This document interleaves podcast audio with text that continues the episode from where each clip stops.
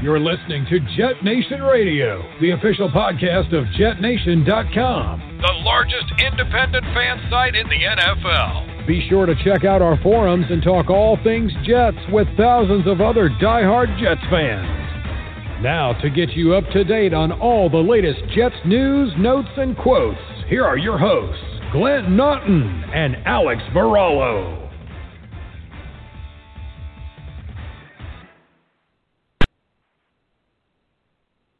Good evening, Jet Nation Radio. I'm glad to be back this week uh, with my host, uh, Dylan Terraman. Glenn will not be joining us tonight, uh, but Dylan and I will be holding down the show. And we also have a special caller coming in tonight, uh, part of our Jet Nation crew. Uh, we'll be joined by Green Bean probably the next 15 or 20 minutes or so. So it'll be good to have Green Bean on the podcast. I believe this is his first time, so uh, that's quite exciting. And uh, before uh, I get right into the details of tonight's show, um, let's go ahead and give a shout out to our sponsor, Mile, Mile Social. Now, if you're running your company and you're just tied up with your day-to-day operations and you don't have time to get your company's face on the social media network, you have to go to milesocial.com. They will help you with your social media management. They'll help you with web design. They'll increase your search engine optimization and basically anything and anything, everything that you need as far as getting your company's presence out there in social media. Mile Social is your go-to. That's M-I-L-E-S-O-C-I-A-L dot com. So, with tonight's topics, obviously we're going to be going over uh, last night's Monday night football game uh, another unfortunate loss for the Jets, but uh, it was a little bit closer than I believe a lot of us had anticipated. Uh, we'll also be talking about, you know, the good, the bad, and the ugly. Uh, we saw a lot of young players out there, so Dylan and I will go ahead and, uh, you know, go over what players stood out to us, and uh, you know, what glimpses of hope we might have for the future with this young roster. And um, so I'm going to throw it right to you, Dylan. How are we doing tonight?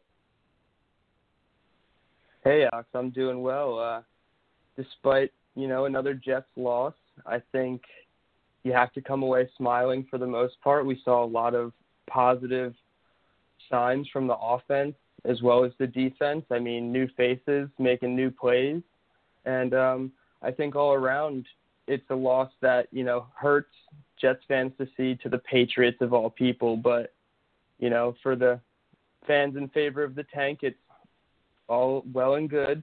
So I think it's a, a mixed bag again, but that seems to be the, the uh, mindset of 2020 for the Jets. Yes, it it, it really really does. Um, you know, it's just been uh, like I told you uh, off air. It's kind of been a little bit of an emotional roller coaster here, um, but you know, we did see some things last night that we haven't seen in a really, really long time, which was an offense that has been able to move the football uh, and put some points on the board. Um, I believe the Jets had scored um, four times out of their first five offensive drives.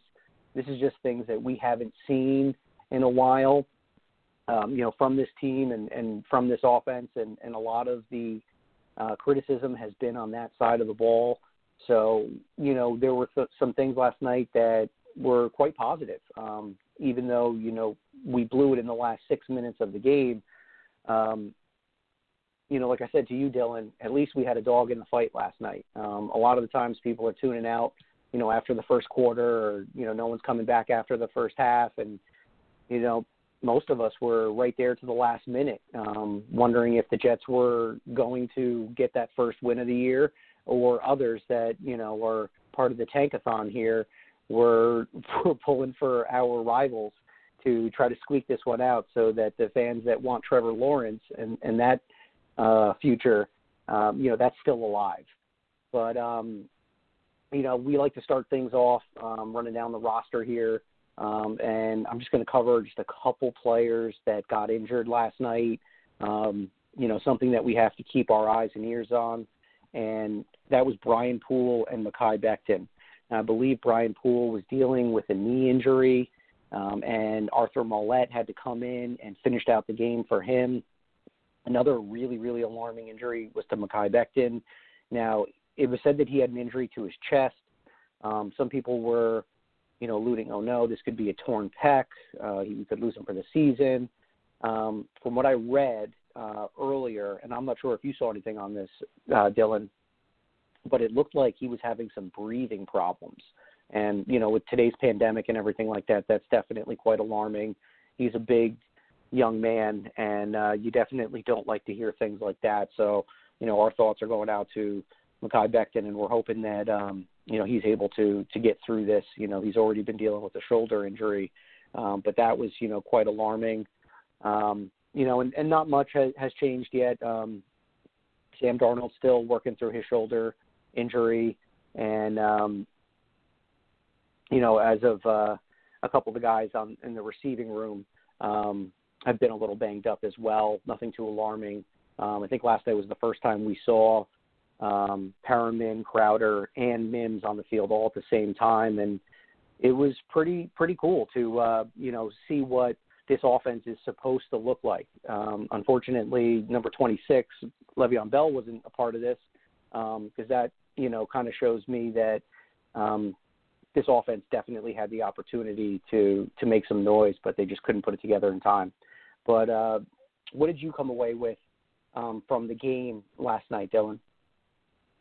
Just to touch back on the Mekhi thing, I mean, you got to hope that you don't see the Jets in in the news. You don't see a tweet about them, you know, from Adam Schefter Tom Pelissero saying that the Jets had a confirmed COVID case. I definitely think that would be a scare to a lot of Jets fans, especially being that he is, you know, a heavier man. So definitely something to be, you know, alert for. But overall from the game, I mean, a lot of the positives I came away with were Breshad Perriman. I mean, I tweeted it out. He's winning more consistently at the line of scrimmage. You saw a nice little uh, stutter move against J.C. Jackson down the field on his 50-yard touchdown pass from Joe Flacco, and I think he's starting to come together as what the Jets had hoped to be when they signed him in free agency. Um, so I came away with Perriman as a double plus. Uh, Mims was another plus. Uh, I think he's every week he's shining more and more he had, I believe, six for 42 or four for 62, four for 62, and uh, a lot of that was after the catch and you know being real physical with the defenders. So I like that a lot. Uh, and then on the defensive side of the ball, Folorunso Fatukasi, um, he was probably the best player on the defensive line for sure, possibly the best player on the defense. I had a hard time in my game recap choosing him or Harvey Langi as my defensive player of the game. Him and Harvey Langi were just all over the ball. Fatukasi had a nice fourth and uh, one run stuff and and a forced fumble actually on the same play. And Langi, I mean, he was all over the place. He almost had a sack on Cam Newton twice on the same play. And then you see him 10, 11 yards down the field making the tackle. So it was it was nice to see him taking advantage of his opportunities after the Williamson trade. We weren't exactly sure how that was going to look, so you have to you have to come away with a positive from him. And uh, I also liked Ashtyn Davis. I thought he had the best game of his season. Um, he played 100% of the snaps again. Uh, he had a couple plays that I didn't think looked, you know, the greatest, like uh, Cam Newton's first touchdown run. I thought he was, you know, playing a little hesitant, wasn't ready to tackle him, but he was up at the line of scrimmage in the eight man box a lot and he actually looked good. He was beating defenders at the line of scrimmage, getting after the quarterback. He had a, a fluky roughing the passer, which the Jets are prone to getting called on them every week. So, you know, you have to watch that with him. But all, all in all, I think he had a great game. Yeah, for sure. Uh, Foley um, is just one of those guys that I feel – he needs more reps. Um, you know, we got to keep him in the trenches. He does really, really well. You know, plugging the A and the B gap, and it was just really, really cool to see him.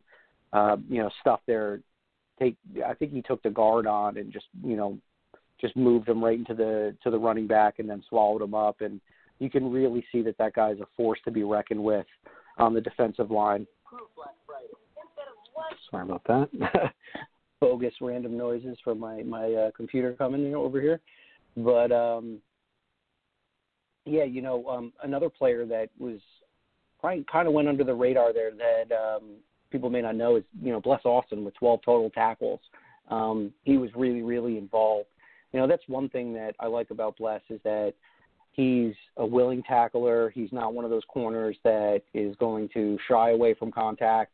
Um, I am a little concerned with him and you know uh, cerebral likewise trying to diagnose um, you know the the quarterback and what the receiver's doing. It, it kind of seems like he's still a little raw in that aspect, um, which is not surprised at all because he spent a lot of his time being injured and trying to recover from multiple injuries throughout college. He comes into last season, um, you know, pretty late on in the year, um, gets a handful of games, looks pretty decent.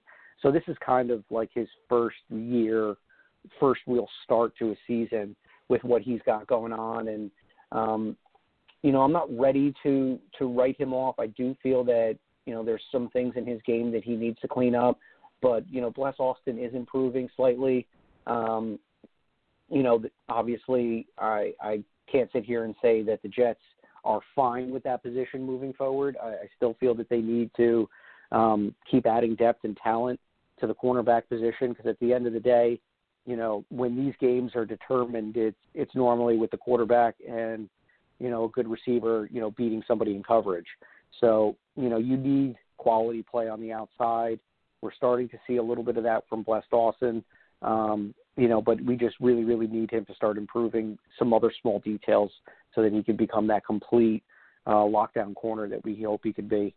Um, and uh, another player um, that that stood out to me was Tarell Basham. Um, I saw he had like two and a half tackles for a loss last night. He was in the backfield quite often. Um, I kind of hope he sticks around for next year. Um, maybe not. He may not be the starter next year, but as a rotational piece, I, I really like what what Basham's been doing. Um, and as uh, I think you mentioned before, Harvey Langi um, was just a man possessed last night, and he ended up with 10 total tackles and uh, one big hit on Cam Newton which kind of stood out. Um, I'm not sure if Langi is the future for our inside linebacker position, but it, it was nice to see, um, you know, something that we had talked about last week, Dylan. You know, who's going to be the guy that steps in for A.B. Williamson? You know, how exactly is that going to work? And you know, will it be an upgrade or a downgrade?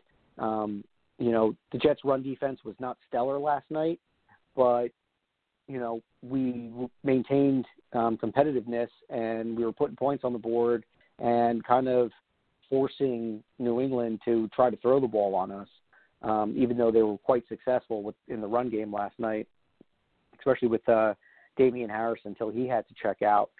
But uh, yeah, you know, a lot of good things um, came from that we don't normally really talk about defensively, um, and a lot of young guys. I mean, the youth movement was in full effect last night. It's kind of what we really need to be seeing Absolutely. at this point because mm-hmm.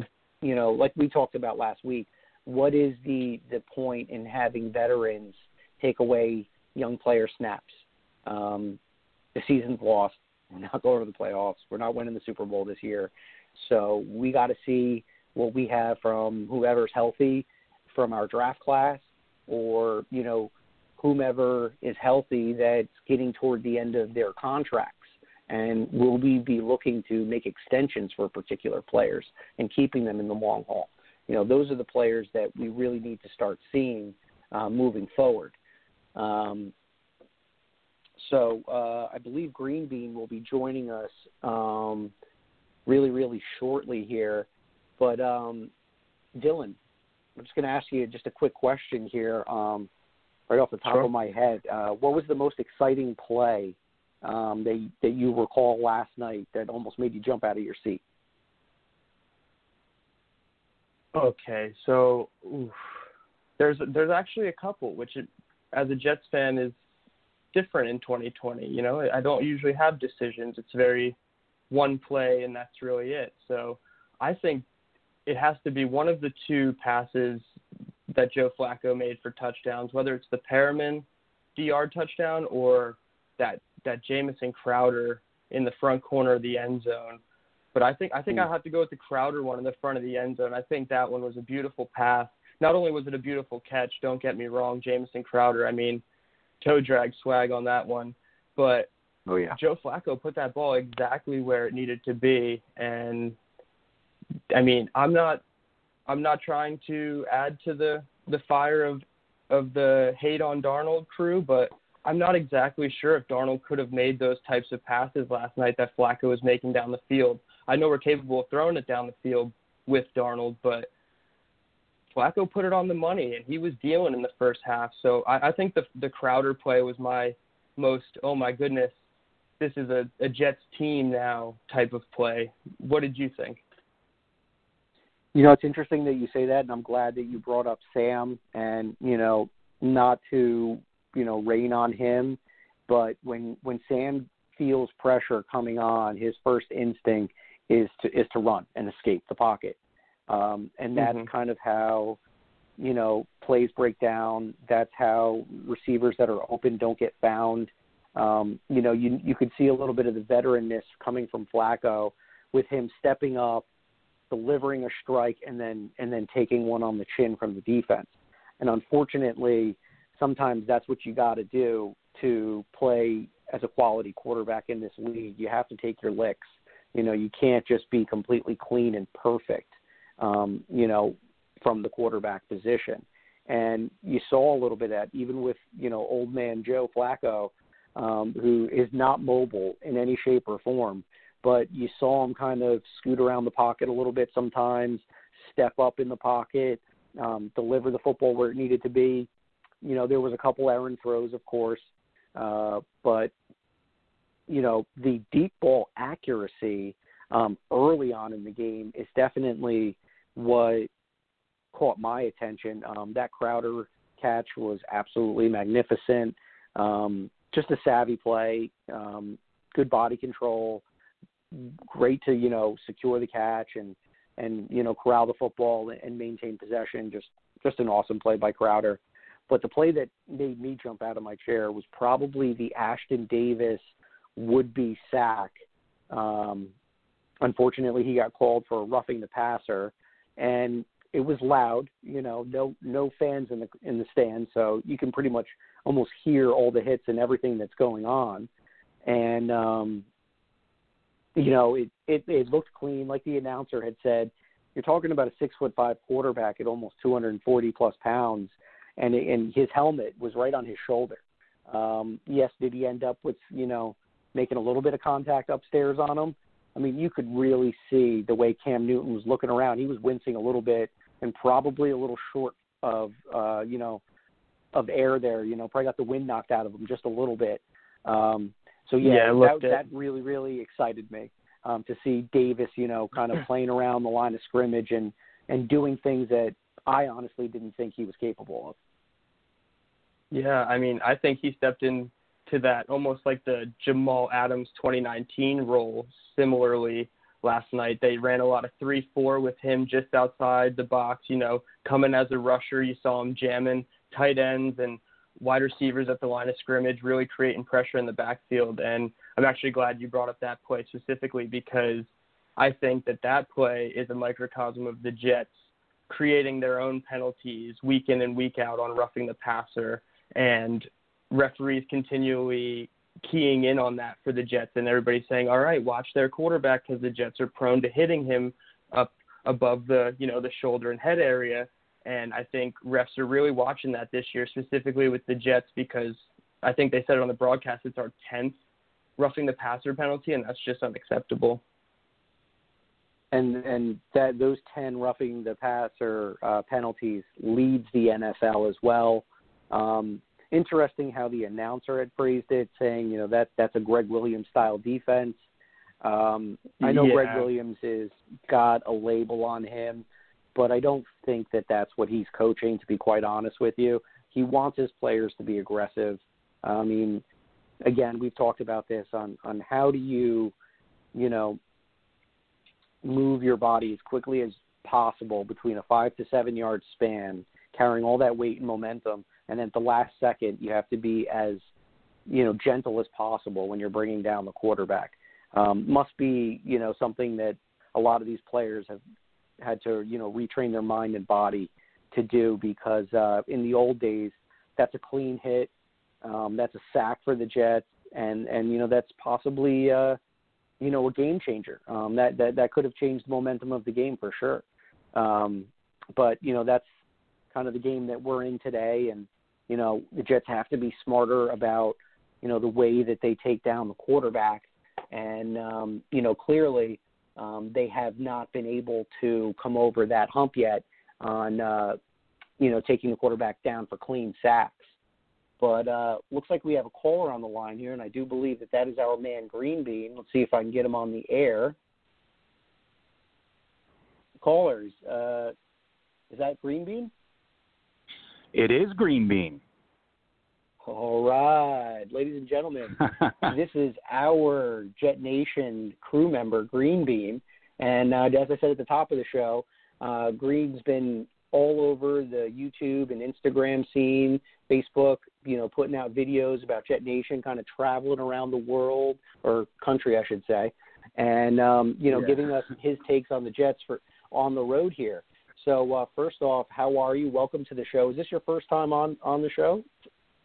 You know what? It is my first time, and you know there were uh, some attempts throughout the you know this year to try to make the connection, but it just just didn't work. So I'm really excited to be on. This is a, a it's been a long time coming, and I'm really excited to be here, man.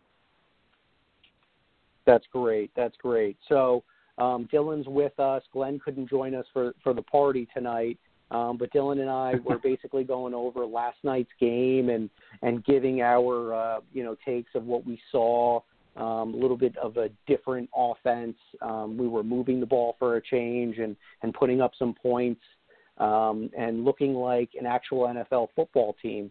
Um, why don't we start uh, with the Monday night game and um, what did you come away with from last night's game? Well, yeah, I mean, how uh, how great was it to actually watch a little bit of competent football? And you know, my my first thought was, you know, this is really the effect of having our three primary weapons in the passing game on the field for the first time. I mean, you know, people can say one way or the other that it's not that big of a deal, but I think it was absolutely uh, undeniable that getting our three primary targets out there had that impact. It, it gave us the ability to move the ball a little bit better than we've seen, and it was uh, it was really exciting, man. I mean, I think Denzel Mims had a couple really great plays where he looked like he was tackled and was able to shake the tackler, get five, six more yards. One of those was, uh, you know, uh, he got the first down. So I think Denzel Mims, I'm I'm really loving seeing him out there. I think uh, that that bomb to I don't think it was a bomb, but that pass to Crowder in the end zone, what a perfect pass that was. And then the the catch, man, that was just one of those plays where, you know, you you you know, it makes you feel bad for like what could have been. It's like clearly these guys have some talent. We have some talent on the team but uh, you know we're just not putting together. But it was really great to see that. But I'll admit, I'm uh, I'm a hundred percent into the tank. I really am, and as hard as that is to do, you know, I still if uh, you know if if, uh, if we get a touchdown, I'm still just as excited as I always am. But then I start to say, oh man, but we can't, you know, we can't have that. We need to lose, and so it was really great to watch a good, fun football game and then at the end when we do our you know our usual collapse in the fourth quarter especially to the patriots it was nice to not be upset at the end of it. I think my my favorite play of the game with tank in mind was was the cam newton pass uh, to get him into field goal range. I just felt a, a sigh of relief but um yeah man you know it, it's hard to root for the tank but i i have to admit that i that's where I am. I don't I don't want to do these meaningless wins and and miss out on a guy like Trevor Lawrence or even Justin Fields if that's what they want. I think even if Joe Douglas wants to trade down, I want to have that option from pick number 1 and be able to do what we need to do as opposed to having pick number 9 and just picking another defensive tackle or whatever it might be. You know what I mean? But it was fun. Yes, ab- absolutely, and and that was was going to be one of the things I was going to ask you is, um, you know, if you had your choice, um, you know, would you go for Lawrence or, um, you know, or like you said, a Justin Fields? And it seems like you would. Now, would you be interested in, you know, possibly moving that, sliding back within the top ten, and getting some extra picks and and going forward with Darnold and possibly adding more weapons because, you know, everything that I hear about this upcoming uh, draft class is that the wide receivers are just as deep, if not better, than last year. And I thought last year's class was pretty impressive. So would you be interested in getting a haul and and maybe forging forward with Darnold? Well, you know what would be interesting, and this is where it gets fun. You know, sadly, over the past 15 years or so, you know, well, let's say 10 years since you know we got to the AFC Championship game, I've really become uh, more enamored with the off season than the regular season. It's, it's like as soon as the regular season comes around, then I'm miserable. In the off season, it's like you know we have a blast. We're doing mocks and we're talking about this guy and that guy and free agency and trades, whatever else. And it's just uh, that's become more enjoyable to me, as sad as that is to say. But so these kinds of topics really interest me, and it's you know think about this: how interesting would this be? Let's say we hypothetically hire Greg Roman and we can talk about Gase if you want in a minute, but let's just assume, for argument's sake, that that we hire Greg Roman, my actually my number one head coaching candidate. That's the guy I would like the most. So we hire Greg Roman, and he thinks that Justin Fields is actually a better candidate than Trevor Lawrence. Wouldn't it be cool to trade back to number two to the Jags get their second first round pick, maybe a first round next year or another third or whatever it might be, but we get, you know, both of their picks, number two and wherever the other pick is from the I think they have the Steelers, is it right? Or uh some maybe the Rams. I think they have the Rams pick. Uh so we get another first and then we take Justin Fields at number two, giving the Jags Trevor Lawrence. And then we're able to, just like you said, you know, use that capital to to build around this new quarterback. We get another wide receiver. Maybe we grab Kyle Pitts, the tight end, uh, you know, with uh, our second first or what have you. But it opens up a lot of a lot of doors to a lot of options if we're willing to do that. It's scary when you have a guy like Trevor Lawrence sitting there, um, you know, because you remember it's like when you had I think it was Peyton Manning and then the next pick was uh was Ryan Leaf. Weren't they together or who, I think that's the way it went. Um forgive me if I remember it incorrectly, but you know, not always it's not always that the number 2 quarterback there is just as good. Sometimes it's a huge drop off. Look at Stafford to Sanchez. You know, so it's scary to do that, but if we have a competent coaching staff and all those draft picks in the you know in the first 30 something picks that's uh that's something to consider. It'd be interesting, wouldn't it? Uh, absolutely. Um, you know, and and you couldn't, you know, not tell me that we have the opportunity to slide back just a couple picks, get some more draft capital, and then continue to build um, this roster, you know, from you know from within, um, and and keep in-house guys. You know, that's something that I don't think the Jets have done actively um, throughout the years. Um, you know, as I think they put last night we have one or two guys from our like 2017 draft left on the roster. Um, you know, clearly looking at our record and looking at how things have played out, that's not the way that you go ahead and and you build for the future. Um, so, greedy, you just went ahead and and you mentioned. Uh, you know, the man of many, many topics of conversation, Adam Gase. So I'm going to get straight, straight into um, the six minute mark left in this game of last night. Um, the Jets are up by seven. We got six minutes left on the clock. The defense had just let up a score, and he dials up three three receivers go out. You have two guys going down the sidelines for streak routes, and then you have Griffin on an out route where it seemed like no one had covered him, and he had nothing but daylight in front of him. Was that the right call at that point in time from Adam Gase or Dowell Loggains, whomever. You know, I, I think there's a conspiracy theory going on that that I was going to ask Dylan about later on about who's really calling the plays. But how did you feel about that that call at the six minute mark?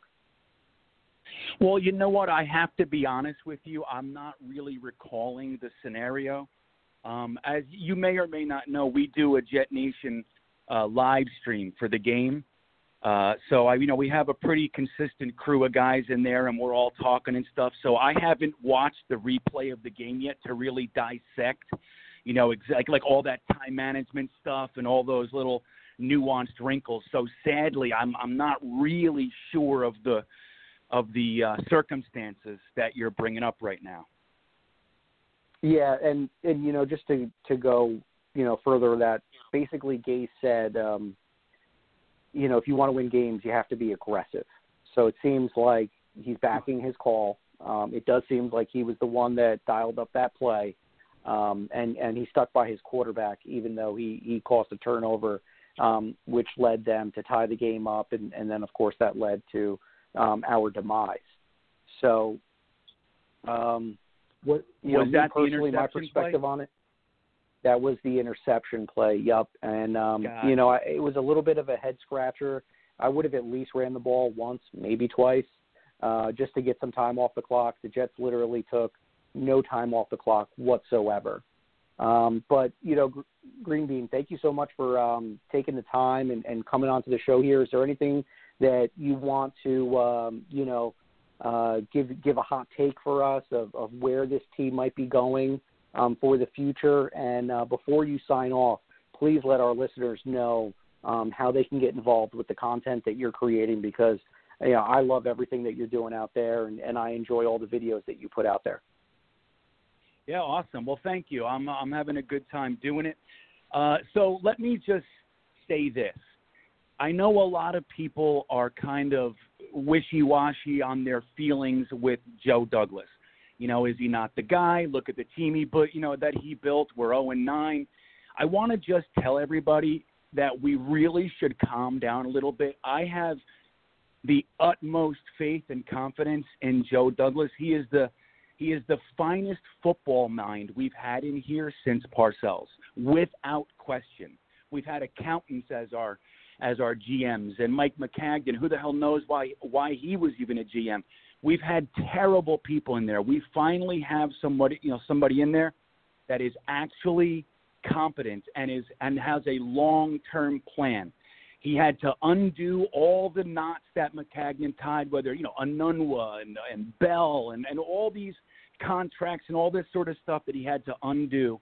And he's doing a great job acquiring assets. We need to give this guy some time and stop calling for his head. Take that angst and face it where it needs to go, which is Adam Gase. Adam Gase is a fraud. Adam Gase should never should have been a head coach in the league, and that's a whole other story. But that's the thing I'd like to just tell everybody. And another thing is, no one should buy Jet merch. I don't want to get anybody in trouble mm-hmm. or anything, but if we stop buying Jets merch, the the the Johnsons will hear it. That's the only thing that they listen to, and they just did a 65% off and all that. Don't don't be fooled, man. But uh, Well- yeah, so and so that's my thing. I think Joe Douglas is is fantastic. I know he's made some mistakes. That's that's always going to happen, but we got to give this guy time. I really honestly believe in him, and I I just want Jet Nation to know that I think that he's the the real deal. But uh, in closing, we'll just say that you can see all of our videos on the YouTube page, Jet Nation.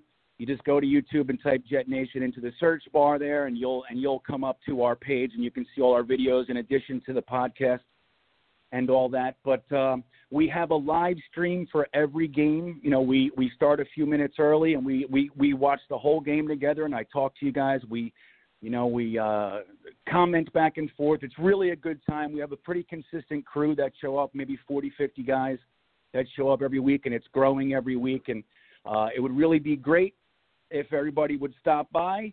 You know, we'd love to have you. And that's uh, every game, no matter what day of the week it is, Jet Nation's YouTube page.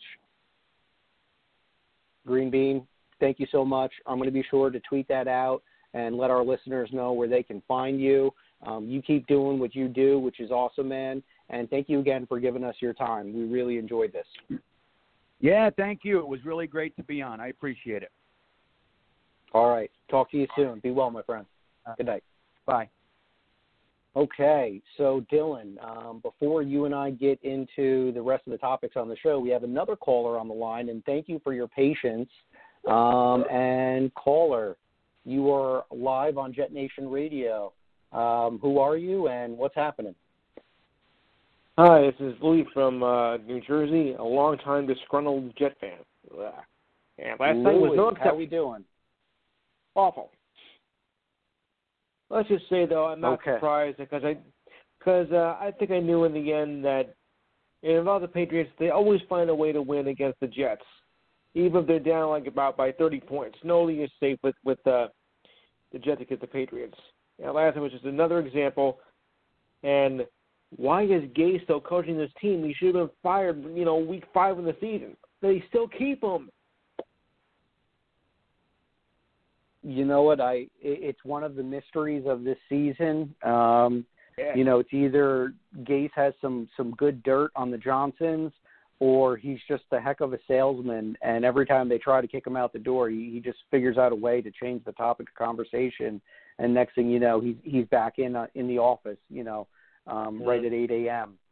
Um, I can tell you this: he will not be the Jets coach forever. Um, when his termination will happen, I, I cannot tell you, my friend. But um, I can say that uh, just hang tight, and um, you know, right now it does seem like we do have somebody that's competent um, in the G- general manager chair, and Joe Douglas. I've been very critical of him, um, but it, it seems like you um, were a little perplexed with the Jets uh, imploding last night. Um, are you one of the people that are for the tank, or do you want to see this team try to do something good and and make some progress and and maybe win a game or two before it's all said and done? Well, I was thinking about. I mean, because you know, I'm hearing a lot of um, conflicting reports, you know, about Trevor Lawrence, and you know, there's reports saying that he doesn't even want to go to the Jets. If the if he does get selected, he wants to be traded. Well, at least is what I'm hearing from from uh, former uh, Joe Namath. You know, I don't know if that's really, really a credible source or not, but you know, there are some players that you know don't like who they traded for. I mean, we have to go back to like you know uh, Manning. He didn't want to go to San Diego, so he went for the Gi- for the Giants. So, are we looking at maybe if if Trevor does get drafted by the Jets, he'll he'll go for it, or he'll just want to bolt somewhere else? Because like he said, he wants to play for a contending team, not not a pretending team. You know, I I hear you with that one there, and that seems to be a conversation that I keep seeing um, circulating every single time that they're doing a pregame for the Jets. Trevor has to come up, and then somebody has to give that that take of of him not wanting to come here. You know, Trevor needs to realize that this next year, 2022's draft or 2023's draft, he's going to be a top prospect, and the way this whole thing is designed is the best player in college football goes to the worst team in the NFL. That's just kind of how it works. Um, you know, if these guys had their pick of the litter, I'm sure the game would be Yeah. completely different. But that's how it is. And uh, Louis, thank you for calling in. Uh, we appreciate your takes, and, and we're glad that you came on to the show. And um, we'll get we'll uh, leave you with uh, a JET. Uh, oh man, I botched that one. J E T S Jets Jets Jets. All right, be well and hang tight. All right, Louis. Yeah, right. See if you can try to call my show if you can on Saturdays. Oh, do I have time to plug it in or no? Sure, give us your plug. Sure, the Enhanced Sports Show, Saturdays, 5 to 7 p.m. That's East Coast time. The number to call is 512 543 4662. That number again, 512 543 4662. And we have a plethora of stuff to talk about in that two hour span. So if you get time, uh, feel free to call. It costs you absolutely nothing. Thanks a lot, Louis. We appreciate it, and we'll be sure to give you a look. And uh, let, maybe I'll be calling into your show next week. All right, bud. Take care. Thank you. And talk soon. Right. All right, Dylan. You still with us, bud? All right. Yes, I am. All right. All right. So that was uh, pretty cool. glad you- got to interact with one of the callers and Green Bean. Yeah, I uh I'm glad you handled that because I was having trouble understanding him again. Uh I believe he was the caller last week and I don't know. I just have a hard time understanding him. But I'm glad you you uh, handled those questions. I heard him mention Gase and Trevor Lawrence, and I think they're both just wait and see cases. I mean, wait and see if Gase does get fired after Week 17, and wait and see if Trevor Lawrence does in fact declare to come out in the NFL draft. I believe both things will happen. I believe Gase will get fired, and I think Trevor Lawrence will come out. So for Louis, I just want to say there is optimism. Just hang tight. 2020 is an anomaly, and uh, 2021 we will look different. And that is the truth right there. Um, I thought 2019 it couldn't get any worse. 2020 had different plans yeah. for this team and for my perspective or my um, my uh, predictions that I had created. Um, I got to own up to it. I was going to go with six and ten. I flipped at the last minute, and I went. I put my green goggles on and said nine and seven. So you can have your laugh at me, listeners. Um, but I want to ask you a question that I, I threw a Green Bean and um, minute mark. I've been thinking about it all day long. I didn't lose sleep over it because I don't lose sleep about the Jets anymore. I can't I can't allow that to happen in my life. Yeah, but we're past that. what happened? What What do you think? The the thought process where I mean, first off, all right, this is going to be I'm going to throw it to you a loaded question here. Number one, was that Adam Gase's call? Was it Dowell Loggains' call? Is Adam Gase still calling plays? Because it looks like he's talking to somebody on that headset, and I don't know who it is. But what would you have done in that six minute mark when the Jets were still up by seven. All right. So to answer the first part of the question in short, I want to say no. Adam Gase did not call the play. I know Manish had a long article that was put out either last night or this morning about it. I read it, and I I don't know. I came away thinking that Dowell Loggains has main communication control with the quarterback. So for this instance, Joe Flacco, I believe Gase may be talking to Loggains through his headset. I'm not quite sure how the inter-coach communications work, but throughout all my research, only one coach is allowed to talk to the quarterback. I don't think it's one coach at a time. I think it's one coach designated for the whole game, not a switching back and forth type of deal.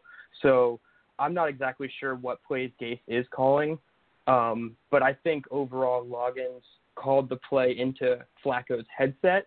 Whether Gase called that play to Loggains then to Flacco, I'm not exactly sure. But I think there's a situation where Gase is kind of sprinkling in his own plays here and there, and we aren't exactly sure which ones are going to be a Dowell play or a Gase play because they're both talking into their headsets, looking at their play sheet. Um, but another reason I think it could be Loggains, and I think it is Loggains, is a lot of the personnel usage. We saw much more 12 personnel, which is one running back and two tight ends. Um, I'm pulling it up now, the snap counts, but Griffin had, okay, 22 snaps, and Herndon had 30. So that shows that they were playing a lot of uh, 12 personnel out of 46 total offensive snaps. They were both on the field a lot. I know Herndon didn't get targeted once in the past game. Griffin only had two targets, and he caught them both. But they were using a lot of the 12 formation to run as well as pass, and I think that's something Gase doesn't do. Gase is habitual 11 personnel. He wants all three of his wide receivers on the field at a time, and you see it in his play calling the first few weeks regardless of who the wide receivers were. And we've talked about it at length that the wide receiver depth outside of last night's game just wasn't appealing. And it doesn't look good to a quarterback, to a fan, to an organization. I mean, you had Jeff Smith, Braxton Berrios, Chris Hogan. Like, those are not wide receivers you want starting. So now that you saw the three, you see a little bit more personnel usage, which I think is a, a Loggains thing. Gase would just have all three wide receivers out on the field 90 plus percent of the time, you know, barely pre snap motioning. I think that's another thing we're seeing a lot of. Um, so overall, yeah, I think it's Loggains and Gase calling some plays here and there. I don't know if we'll ever get to the bottom of that first and 10, chucking a prayer. Um, Flacco said it was, you know, he had the the read called before he threw it. I believe he said in the post game. So that's not really a good look. But overall, I don't think we'll ever get to the true bottom of it with the Jets. Yeah, it, it does seem to be a mystery. Um, you know, Glenn and I were were chatting a couple weeks ago, and you know, I basically had said, you know, I'm seeing a lot of the same, um, you know, personnel in, in certain aspects, and I'm seeing a lot of the same scheme going on here, just in a different style and cadence. And I think that it just kind of shows that, um, you know, Gase being the stubborn guy that will try to force force you know a personnel package um, because you know that was part of his game plan. That's what he thought was going to be um, successful against you know that particular team, and you know you could see how Dowell kind of mixed up things a little bit um, and interchanged um, you know the packages a little bit more. Um, I still don't understand how we can't uh, you know get our tight ends going, um, and and this year, you know for Chris Herndon, you know he was somebody that I talked about at length during the off season that was going to be you know one of the secret weapons per se in this offense that was going to help Sam Darnold and and this offense, you know, um, do things that we haven't seen them do in years. And it's really unfortunate to see how much he struggled and just basically disappeared. Um, you know, he doesn't even seem like the same person when he was asked about his numbers and the way the, the season was going. He just kind of gave this really, really, I don't, I don't want to say depressing, but it just was un, unenthusiastic. He was just like, well, you know, I was hurt last year and I had the situation with the suspension, so I'm just kind of happy to be here. No, that can't be what drives you, you know, every day. Um, yeah, it's not a. You know, obviously, yeah, you know, you of course you're happy to be there. Who wouldn't? Um, but mm-hmm. you have to say, you know, I got to work harder, or you know, I got to put in extra work with my quarterback, or I got to, you know, do a little bit more film study, you know, something. Um, just, you know, I'm happy to be here. Well, you know, don't get content because, you know, you might be, you know, happily sitting on your couch next season if you don't continue to show something in these next seven weeks. Um, well, Dylan, we're at the 12 Absolutely. minute mark here. Um, so we got a few more things that I wanted to talk about tonight. And uh, something that, you know, we brought up in the past here. Um, what were your thoughts about the usage of La'Mical Perine last night? Six carries and two catches. Um, so he had eight total touches last night um, compared to Gore's 14 touches. Um, neither, you know, looked extremely effective, but it did look like the young rookie had a little bit more juice in the tank um, than Frank. And I love Frank Gore. I think he's a great player. Um, always been a big fan of him, but you know, it's just there's just times out there where it's like the young man, you know, probably would have gotten extra two or three yards in that particular play. Um, what what do you think about those two right now? Yeah, I have to agree with just about everything you said there. Um, Perine, he was on the on the field for 21 out of the 43 touches to Gore's 23 snaps. So I mean, or yeah, 21 out of 46 touches and Gore had 23 out of 46 touches. So, you know, the, the snap usage is just about 50 50, which you like to see. Uh, I mean, I personally want to throw Ty Johnson on the field a little bit more. He only had two snaps, but that's neither here nor there. But as far as Perine goes, it makes me nervous that the coaching staff might see something in him that's just not worth getting the touches I mean, is it like small details that he's not picking up in practice, or is he just simply not ready, understanding the playbook fully? He doesn't look lost when he's on the field, at least not anymore. He did a couple times in pass protection in the beginning of the season.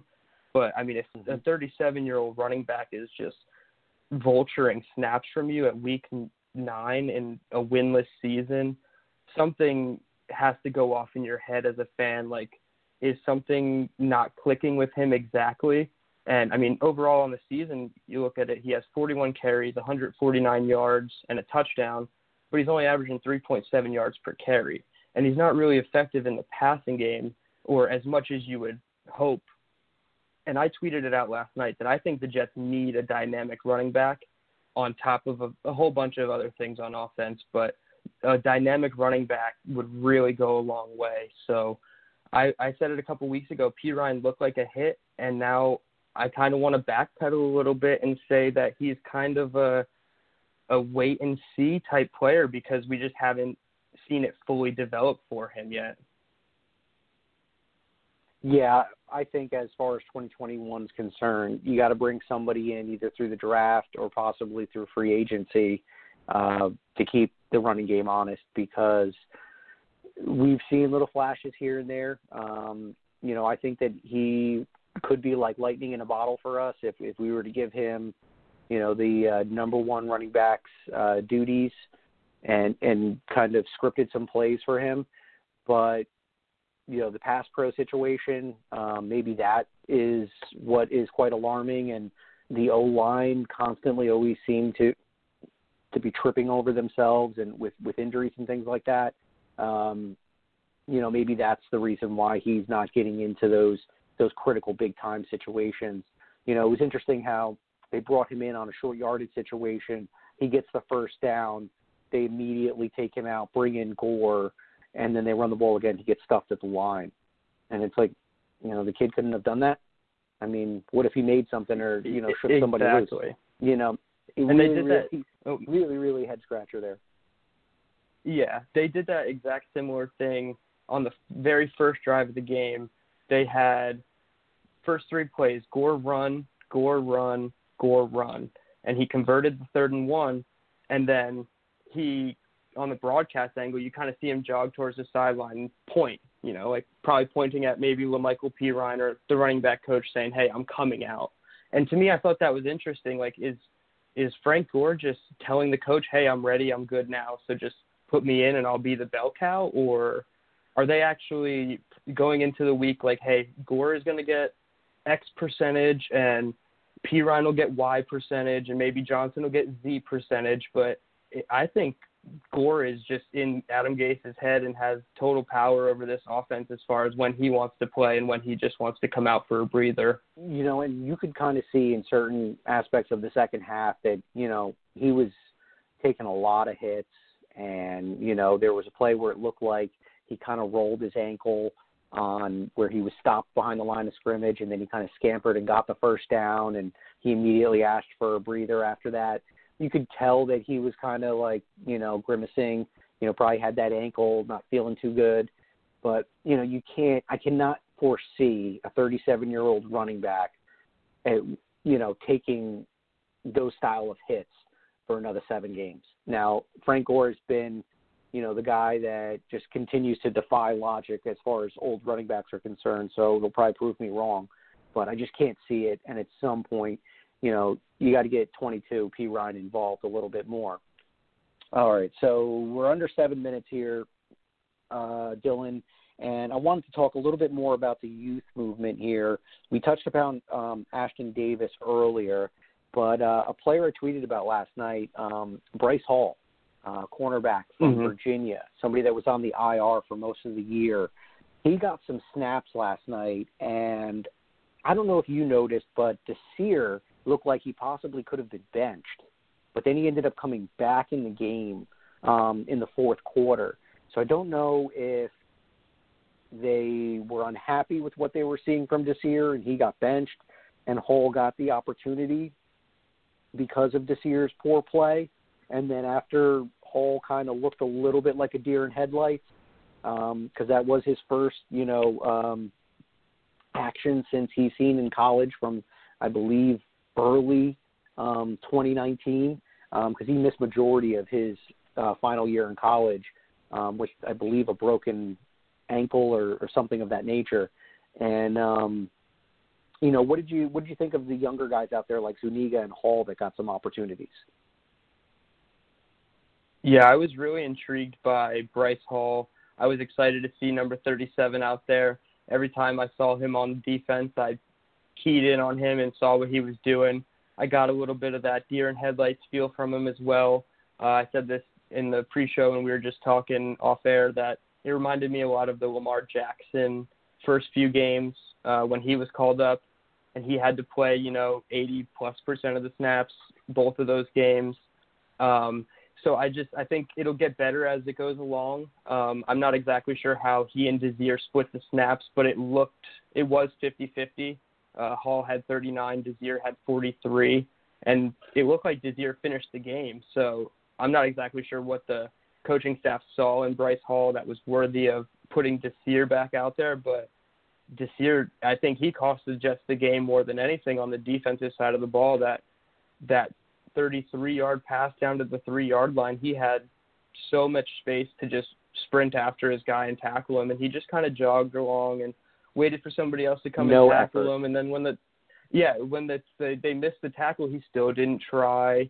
And somebody tweeted that that's going to be showed in high school uh, football film rooms across the country, and it should be because that was just poor effort. And he was supposed to be our cornerback one coming out of free agency when we paid him. So I just think you got to just play 37 Bryce Hall at this point. I'm not sure if he should start, but if you see Desir doing this again, immediately pull him and don't put him back because that was just that was bad effort. Yeah, absolutely. Um, you know, number one, if you're going to let somebody, you know, catch a pass in front of you, you better bring them down. And if it's going to be a foot race, you know, I want to see you uh, picking seats. And you know, mm-hmm. you could Mm-hmm. see that Desir was not giving his full effort, maximum effort. He was kind of going through the motions. He took a poor pursuit angle, and then when he got inside Mhm. the ten yard line, you could see him downshift and almost into a jog. Um, he could have made a play. He could have dragged him down, but he wanted no part of it. Um, you know, somebody wrote a tweet last night that that kind of laughed at, but I was still a little peeved. Um, you know, Desir is, is full on tank mode guy. you know, that definitely looks the case because, Of course. like I, I said before, there was no effort after that play. And, um, you know, one year, $5 million, you know, this guy's not in our future. Um, you know, maybe we got what we paid for there. There were some other corners that were in the market that the Jets uh, could have made offers to because um, they definitely had the money to do so. They decided not to.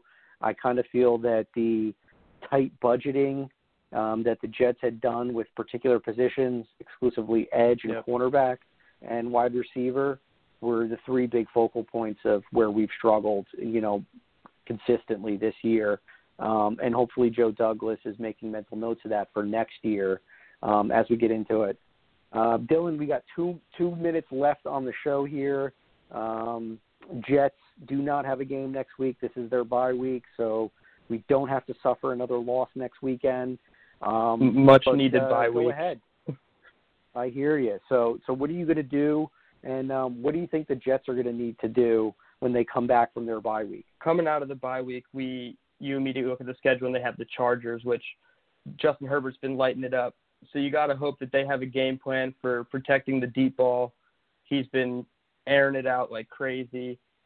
And on the offensive side, if Sam Darnold is ready to go, you got to hope that they can replicate something like what we saw last night. I said it earlier in the show that we're not exactly sure if Darnold could have done that performance that Flacco had last night, but I believe that he could show most of that.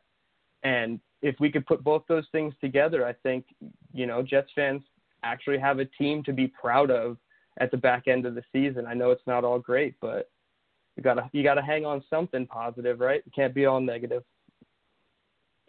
No, that's it. At this point, you know, we've we've had eight weeks of, of negativity or nine weeks of negativity.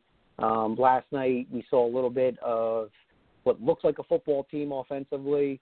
Um, Jets still have to do a lot of lot of work on the defensive side, uh, but you know they have some time to try to figure this out. Um, I'm not completely in tank mode, but I'm almost there. A um, couple more losses will probably beat me down to a pulp. But uh, Dylan, once again, this went by fast. This was a lot of fun.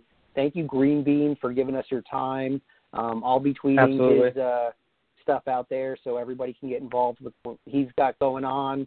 And um, everyone, JetNation.com, go into our forums. That's where all the Jet Nation content talk is at. Um, you know, and it's never a dull moment there. Thank you uh, for once again for stopping by and listening, Jet Nation. Be well and stay safe, everybody. Thanks for listening. Be sure to follow us on Twitter at Jet Nation Radio. Glenn is at AceFan23 and Alex is at NY Jets Life 24. Until next time, go Jets.